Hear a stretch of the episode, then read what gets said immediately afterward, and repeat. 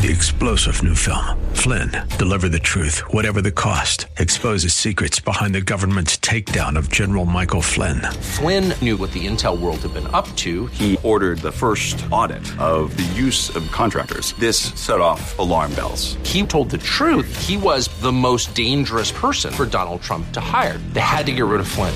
Flynn, deliver the truth, whatever the cost. Available now. Watch it today. Go to salemnow.com. Salemnow.com. Now, notice what the scribes did. They took the Ten Commandments and uh, other regulations of God and they codified them. They made thousands of rules and regulations. Notice what Jesus did. He took the Ten Commandments and God's regulations and he simplified. Why would a God who created us and wants us to spend eternity with Him make the process difficult? Welcome to another edition of Study Verse by Verse. You just heard Pastor Leighton Sheely. He is our teacher. He's the senior pastor at Church of the Highlands in San Bruno. This is an outreach of the church supported in part by you in the listening audience. And you can find out how you can do that when you go to the website highlands.us. Let's join Pastor Leighton now as he continues this message in our series in the book of John, and he's in chapter 3. When he was asked what the greatest commandment was, he says, Love God, love your neighbor. If you keep these two, which are one, you've kept all of the law and all of the prophets. So they codified things, Jesus simplified things. They had a religion based on rules. Jesus had a belief system based on relationship.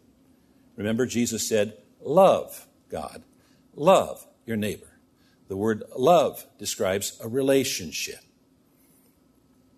Now, they didn't have changed hearts, and so they replaced religion with behavior modification and ritual.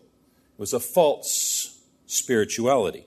And Jesus uh, scathingly pointed to them, saying, Woe to you, scribes and Pharisees, hypocrites, for you tithe mint and dill and cumin, and have neglected the weightier provisions of the law what are the weightier provisions of the law? Jesus tells us justice and mercy and faithfulness.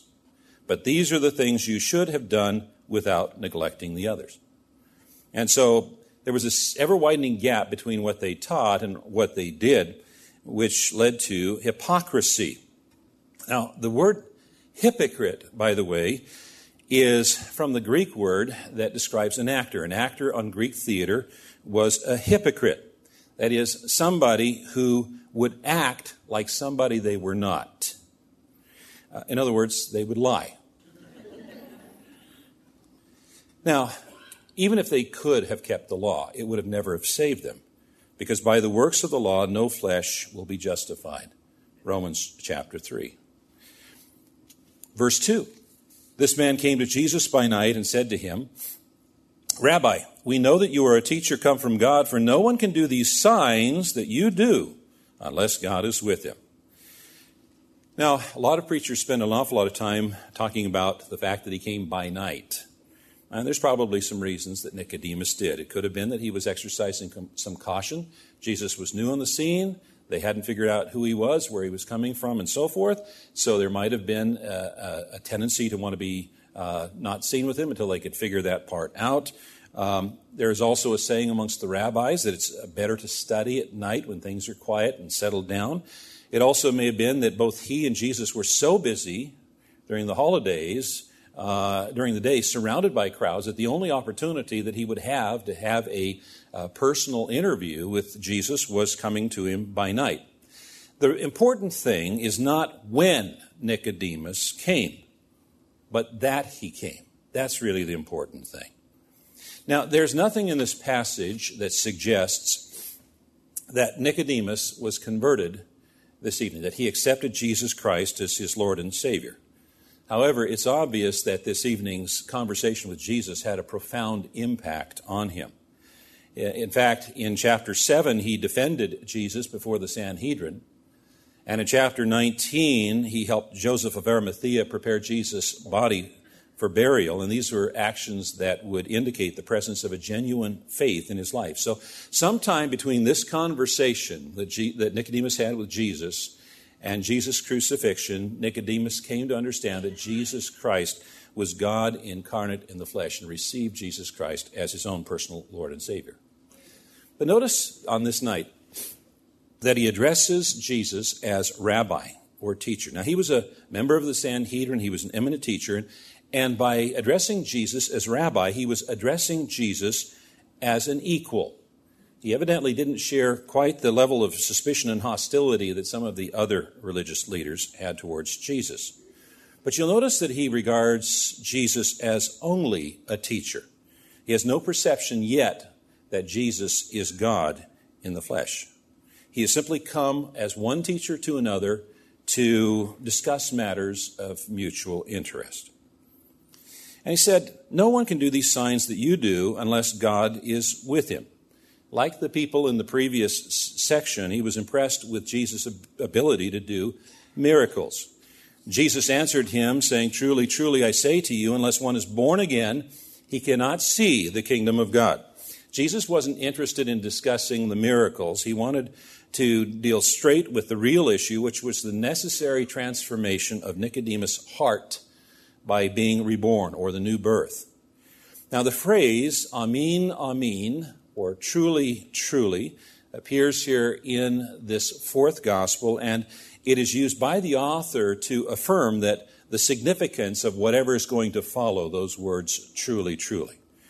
Um, the importance of the truth that no one is going to enter God's kingdom unless born again is something that the author wanted to emphatically communicate with us. Verse 4 Nicodemus said to him, How can a man be born when he is old? How can he enter a second time into his mother's womb and be born? Now, recall here that Nicodemus is used to uh, a religion based on human efforts, following rules and those kinds of things. And so he's, he's thinking in terms of human effort here. How can I be born again? Um, and, and, and the word that Jesus used for again, or anew in some translations, um, could have contributed to the misunderstanding because that word, anothen, has three different meanings. It can mean from the beginning, it can mean again, as for the second time, and it can mean from above or from God.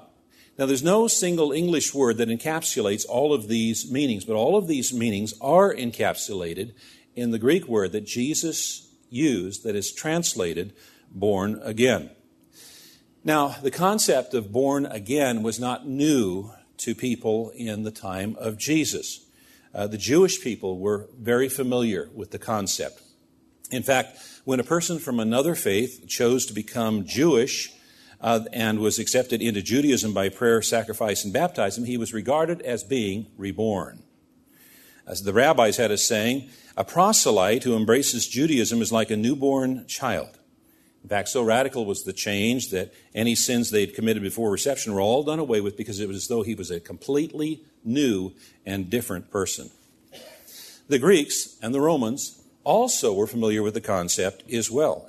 The most popular religions in the Roman Empire at that time were all based on the mystery religions of Babylon. And the mystery religions of Babylon were founded on the story of a God suffering, dying, and rising again. Furthermore, the idea of being reborn is not unique to the fourth gospel. For instance, in the first gospel, the gospel of Matthew, we find these words in chapter 18 Unless you turn and become like little children, you will never enter the kingdom of heaven. The concept of rebirth or being reborn or born anew is woven throughout the New Testament. Peter speaks of being born anew by God's great mercy in 1 Peter 1 3 of being born anew not of perishable seed but of the imperishable in 1 Peter chapter 1. James speaks of God bringing us forth by the word of truth, James chapter 1 verse 18. The letter to Titus speaks of the washing of regeneration in 3 5. And sometimes this same idea is spoken of as death followed by resurrection. So Paul speaks of the Christian as dying with Christ and then rising to life anew in Romans chapter 6. He speaks of those who have lately come into the Christian faith as being babes in Christ, 1 Corinthians 3. And if any man is in Christ, it's as if he has been created all over again in 2 Corinthians Uh, chapter 5. So, all throughout the New Testament is woven this theme of the rebirth of the new creation, of being recreated. So, to be born again or born anew is to undergo such a radical change that it's described as being a new birth. It's to have something happen to the soul that is so incredible that it's like having a brand new beginning, being an entirely different person. And the whole process is not a human achievement or by, based on human efforts, but rather it comes from the grace and the power of God. Now, think about the impact of those words on Nicodemus. It must have been absolutely staggering for him. This was a man who had spent all of his life observing every nuance of the law, all of the rituals of Judaism. He's one of the ultra religious Pharisees. He was even a leader, a member of the Sanhedrin. And now Jesus was calling him to forsake all of that and start all over again, to abandon all of his efforts at self righteous works in which he had placed his hope, and to realize that any human effort was powerless to save.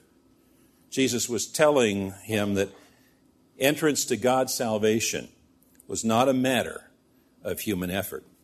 Verse 5 Jesus answered, Truly, truly, I say to you, unless one is born of water and the Spirit, he cannot enter the kingdom of God.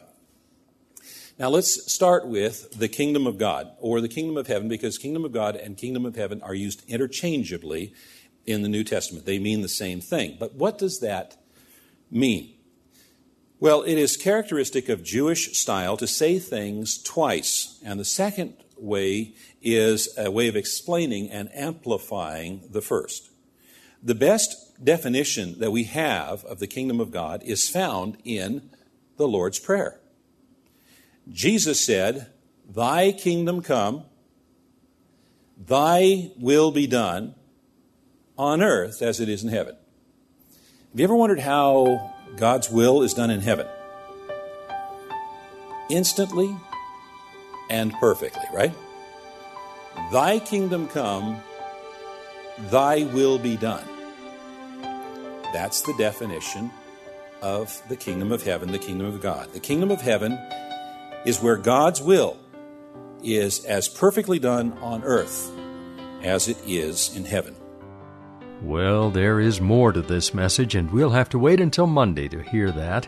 This is Study Verse by Verse, an outreach of Church of the Highlands in San Bruno. I'm Mike Trout. Thanks for being with us on this Friday. If you're looking for a church home, I encourage you to check out Church of the Highlands in San Bruno.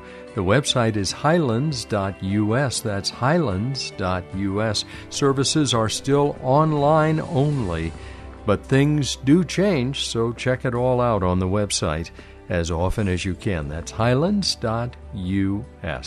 I'm Mike Trout. Have a blessed weekend and come back on Monday at this same time when we'll once again open the Word of God to the book of John and study verse by verse. This program is sponsored by Church of the Highlands in San Bruno.